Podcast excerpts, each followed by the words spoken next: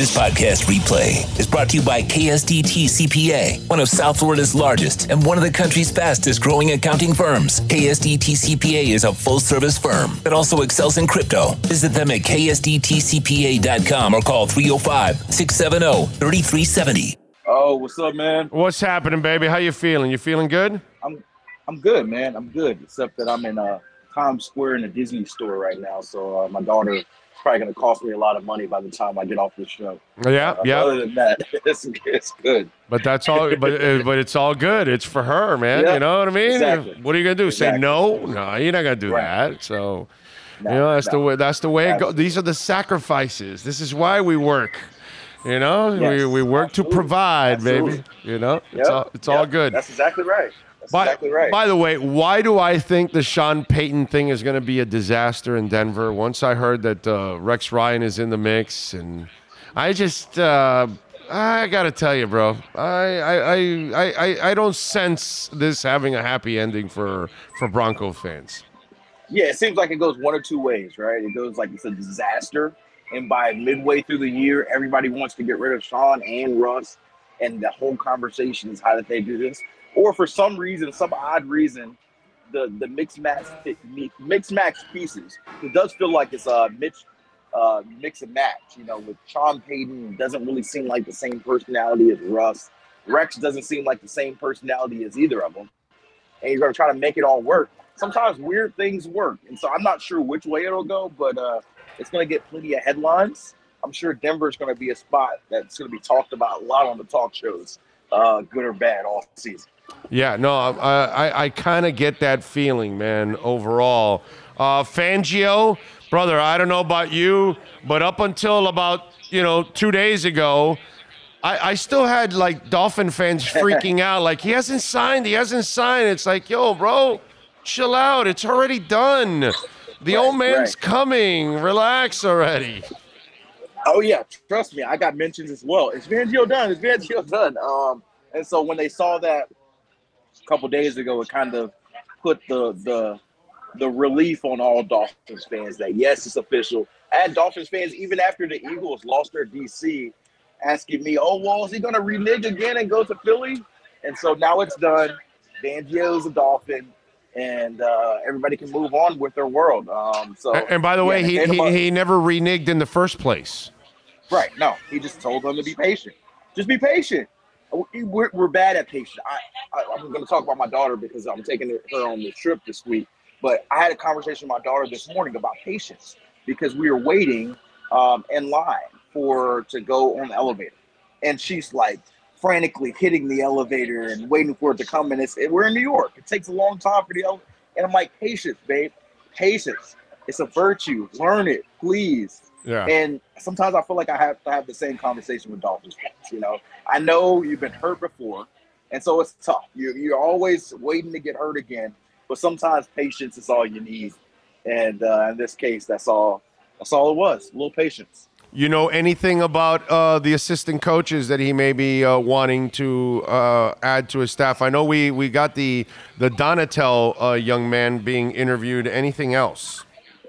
Yeah, Donatell would make sense as a secondary coach there. They're going to keep uh, Sam Madison, but I think right now he's probably looking like he'll be the cornerbacks coach.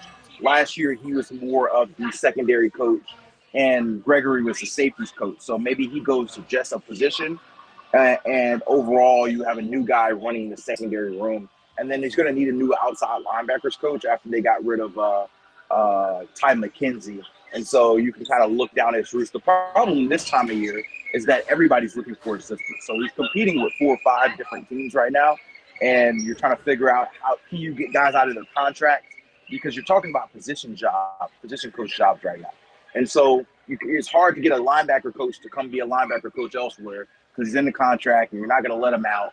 And so you're a little bit limited in options. So you know, even an assistant linebacker coach, you got to let him out of his contract to be a linebacker coach. You can't, you know, teams can be strict and say, hey, no, we'll decline it. So I don't really have any names yet as far as that position. Um, I'm also intrigued to see does he keep the rest of the staff? Does he want to make any more changes? Um, and then kind of from there we go to personnel. I know, you know, a lot of Dolphins fans weren't happy, but from what I understand, the special teams coach Danny Crossman will be back. and uh, and so Are you everything will be shocked? Pretty much. Are you shocked I'm with Crossman? shocked because I'm not shocked because he's a he's a survivor. He survived what three different coaching regimes, and so I don't know the, the full reason, but whatever it is, uh, he's a survivor. So maybe it's his relationship with Chris Grier, or maybe he does something behind the scenes that we don't see. Um, but obviously, his special teams numbers haven't been great, and uh, he's doing something to survive. So I'm surprised. I'm surprised based on his his performance as a coach, but uh, not necessarily because I've seen him survive throughout the last three or four years. What was it? Destiny's Child that has this song, Survivor? Is that the one? right? Yeah. Yeah? That is that is correct. That Okay. is correct. That is a music that I do know. Our whole half of our last segment. But by was, the way, uh, but but you did did you end up okay? You you you do know De La Soul now, right? You kind of I- felt yes. silly, right? Yes, I, I I've heard some of his songs. Now I will say I not Them, them, them. By the way, them, not him. Them. Yes, yes, them. I'm not a De La Soul expert by any means. But you knew I, it. I, I, But you knew but it. I've heard it. yeah. I've heard it before. Yeah. Yeah. sure. I've Now- heard it several times. Uh, I think it was on like a. I think I heard one of the songs on a video game I used to play um, back in the day too. I'm not sure, but I remember hearing the melody and I'm like, yeah, I played. I've heard this song countless times. God, me myself, me myself, and I is like, it's like Yeah. uh, an all timer, bro. It's like a Yeah, absolutely. a banger, like yeah, they say. uh, that's know? why I, I, I texted you right when I heard that Yeah. song, and then one other I heard that I texted you about, and I was like, yeah, I've heard these songs before. So Did you did you I- get to I- listen to Us Three or Digable Planets Yes. or Arrested Yes. Development?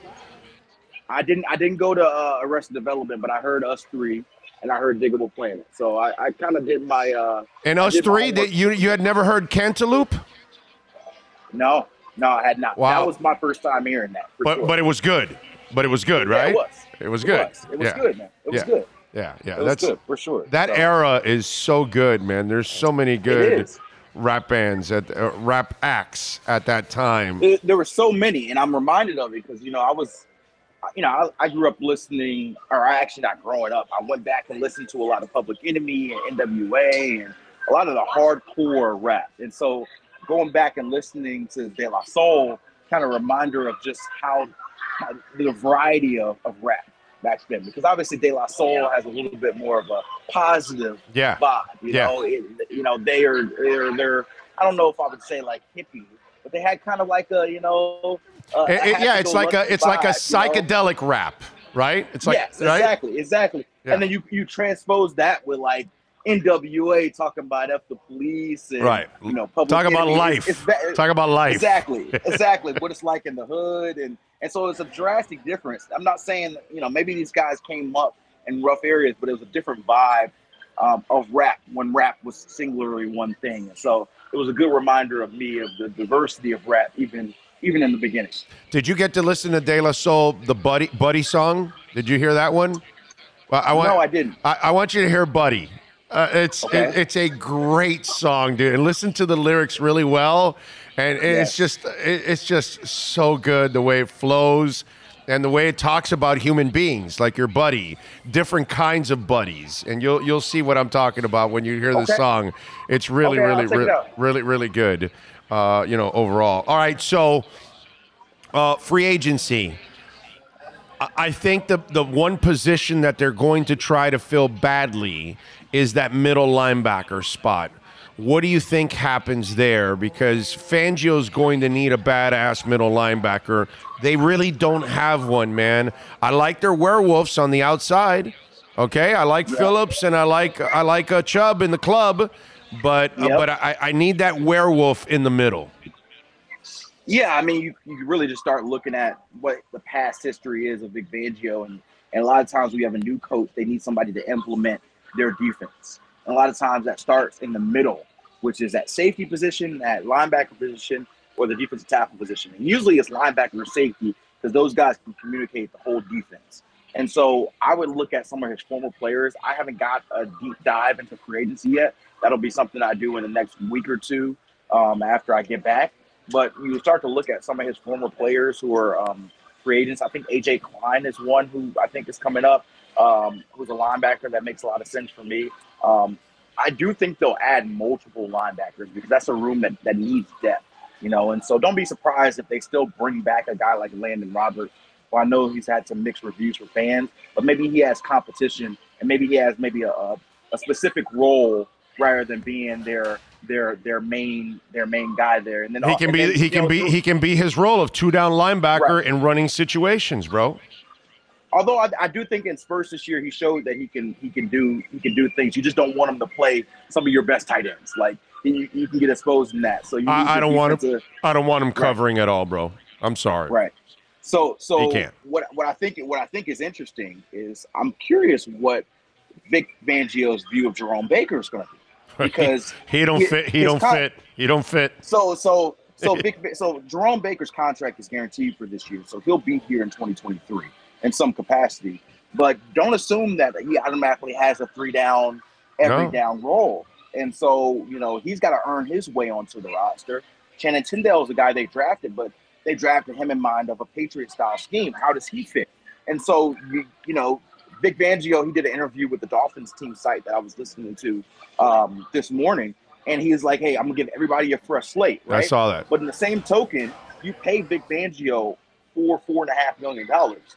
He's going to have a lot of control over who plays, who doesn't, who's on his roster, who's not. And so if he doesn't like some of these guys who are already paid and, and core members of his team or supposed to be, then they're just going to move from it. So I think they come into this linebacker position and they might be By, by, by the way, they've done that They with might- Gis, they've done that with Gesicki the last two the last two coaches.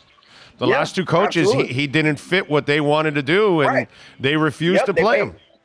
Exactly. They played. They paid Mike Gesicki what over eleven million dollars last year. Yeah. And you know, I think he probably had the same, close to the same amount of catches as Durham Smythe did. It felt like, or at least the playing time. And so, yeah, clearly, when you bring in a new coach, like they did with Mike McDaniel last year, like you're doing with Vic Fangio, you give them the freedom to say it doesn't matter what guys are paid, it doesn't matter where guys are drafted. You can do what you can with your scheme. So, assuming that a guy like uh, Jerome Baker or a Raekwon Davis or a um, Channing Tindall, guys who were either drafted higher or got paid, are automatically going to be core pieces of defense. I think is a mistake. So I think you know Jevon Holland's going to be a core piece of defense. He's going to be there regardless, right? Xavier Howard, at least for the next year, is going to be a core piece of this defense. Christian Wilkins is going to be a core piece of defense. Zach Sieler as well, Jaelan Phillips as well. I think beyond that, you know, there's no guarantee for anyone else. Yeah, no, I'm, I'm with you there. I, I, I agree on that, and I, I think when when you look at Baker, I would not be surprised if something you notice this this offseason is Baker builds up his body, and he may have to uh, you know pick up a couple of extra pounds of muscles. You know what I'm saying? because absolutely. they may want him to do something a little bit different than he normally does, and he may have to Yep. fight through some traffic more often. He may have to be a better run stopper or try to be, you know, that kind of stuff. I don't think he will have the luxury of being the outside blitz cover guy like he's kind of been, you know, throughout. And and I thought they actually I thought Flo actually maximized him 2 years ago. You know, I thought Yeah. I thought did, Flo and that's what got him paid. yeah, I thought Flo really knew how to use him the right way, uh, but obviously the scheme changed, and then now it's really changed even more. And so I, I'm wondering if they're going to have. Remember what they did to uh, the safety three years ago, and uh, uh, the, the, well, the, he was a corner, and then they moved him to safety. Uh, Bobby uh, McCain. Bobby McCain. Yep. A- And then he Yep. and he still because of that he ended up injured with a shoulder by the end of the year because he was just Yep. worn out doing things that he was really wasn't built to do. So I'm wondering if there's going to be a little bit of that with Jerome Baker this year. Yes, I'll let me give you two points of this, and then I gotta run because my Okay, dog's go ahead. getting a little restless here. But uh, I, two things. I think it's a very interesting point because if you if you think about it, at the end of the season, they have like what they call end of the year reviews with players. It's usually the day after the season, and they tell them this is what you sucked at, this is what you're good at, this is what you see, what we see for you next year. And a lot of times, this is where offensive linemen get the conversation of, hey man, we're gonna move you to guard. So put on 20 pounds, do what you need to do, we're moving you to guard, or we're moving you to tackle, and we need you to lose weight. Um, safeties as well. I think um, the interesting element, that's one thing. And so they could have had that conversation with Baker. A lot of times we don't know that until the summer. Um, the second part of that is I wonder how much of those conversations have been had with the defensive guys, with the uncertainty of the staff. Vic Fangio hasn't been officially hired until last week. And so guys have been on vacation, guys have been gone. Technically, I don't know how much rules are always followed, but technically, there's no contact with players until the, the April event. And so, how much does the late hire of Fangio and then his assistants that he brings in impact the vision they have for players? And like Fangio said, he likes to give them a fresh slate and see them in person. And so maybe he can't make a decision on where he sees a guy, and so he sees them in camp in the off-season program. And so all of that makes it intriguing because obviously this is a team that's built to win now. And so you don't want to have a transition year, but it makes me think that that for some guys or for some parts of Fangio's scheme, there may be a little bit of a transition where maybe he has guys here for a year and then he gets more of his guy in that position. You know, we mentioned Jerome Baker, Raekwon Davis, you know, guys like that. If they don't end up performing, maybe they're a one year stop here, and then he gets in his guy for that spot in 2024. You know, those are things I think are part of the offseason that we should keep an eye on. There you go. Follow him on Twitter at Cameron Wolfe. Catch his work there at the NFL Network and catch him twice a week here doing his thing with the KSDT CPA, Miami Dolphins, and NFL Report. Get back to the family. Enjoy. Uh, you're in Disney, right? You're in Disney World, right? Uh, no, I'm, so I'm in New York in Times Square. oh, Times Square. Store. Oh, okay, yeah. in the Disney store. Yeah. Okay, I need yeah. a couple of extra tracks for my monorail. So if they have them there, get me a couple of boxes for those. Okay, I needed to extend it around the tree a little bit more. Okay. I got you. All right. I got you. You be good, brother. Be All safe right. out there. Enjoy the family. We'll do. You got it. Cameron Wolfe, baby. Ah, yes. The Wolf Pack has been unleashed.